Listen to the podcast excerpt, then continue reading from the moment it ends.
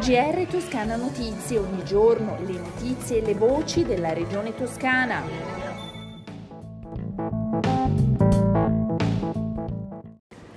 Lunedì 20 settembre 2021 il GR di Toscana Notizie. Bloccati tutti i 422 licenziamenti della GKN. Nella mattinata di oggi, lunedì 20 settembre, il Tribunale del Lavoro di Firenze ha emesso un decreto nel procedimento per condotta antisindacale avviata dalla FIOM di Firenze per la procedura di licenziamento collettivo promossa dalla multinazionale Melrose il 9 luglio senza preavviso. La soddisfazione di Eugenio Giani, giustizia è fatta, ora ora ricominciamo a parlare di lavoro, ha commentato il presidente della regione toscana prima di prendere il treno per Roma per un incontro sulla GKN al Ministero dello Sviluppo Economico giustizia è fatta, sono felice perché onestamente eh, il fatto di sentire che 422 persone, 500 con l'indotto, potessero essere mandati a casa eh, con un atto così brutale come eh, la comunicazione qualche ora prima con un'email era una cosa che mi eh, turbava dentro eh, sulla capacità di osservare e di vivere le leggi in questo nostro paese. Il magistrato del lavoro è stato di un rigore assoluto e ringrazio perché ognuno in questo caso ha fatto il proprio lavoro e devo dire che accanto a questa sentenza della magistratura vi è l'impegno fortissimo di operai che sono stati in grado di includerci tutti, di creare le condizioni per un rapporto eh, bello, positivo, sinergico, che ha fatto squadra. Anche l'assessora regionale al lavoro Alessandra Nardini ha commentato la sentenza di oggi sulla GKN. Si tratta di una vittoria di lavoratori e sindacato, sentenza chiara e severa.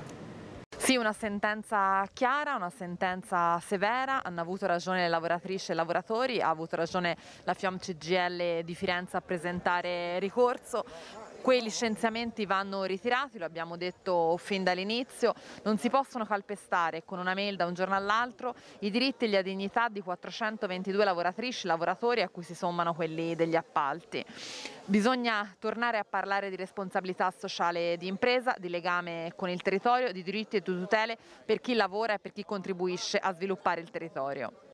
E secondo i numeri resi oggi dalla Fondazione Gimbe, la Toscana è la prima regione in Italia per la percentuale di popolazione che ha completato il ciclo vaccinale con due dosi o con un vaccino monodose o che ha ricevuto una sola dose di vaccino.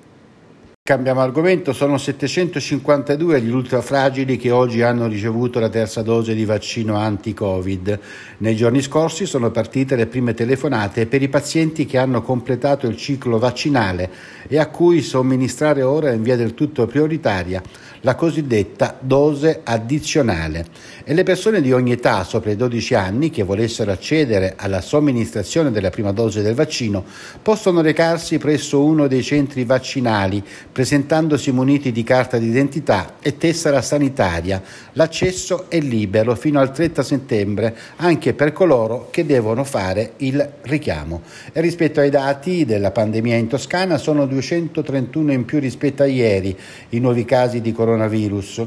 I ricoverati sono 387, di cui 51 in terapia intensiva. Oggi si registrano 5 nuovi decessi e l'impegno alla lotta contro l'amianto e le altre sostanze cancerogene sarà rinnovato domani, martedì 21 settembre, a Quarrata, in provincia di Pistoia, nel corso di una giornata promossa da ANMIL, l'Associazione Nazionale Lavoratori Mutilati e Invalidi del Lavoro, con il patrocinio della Regione e del Comune di Quarrata.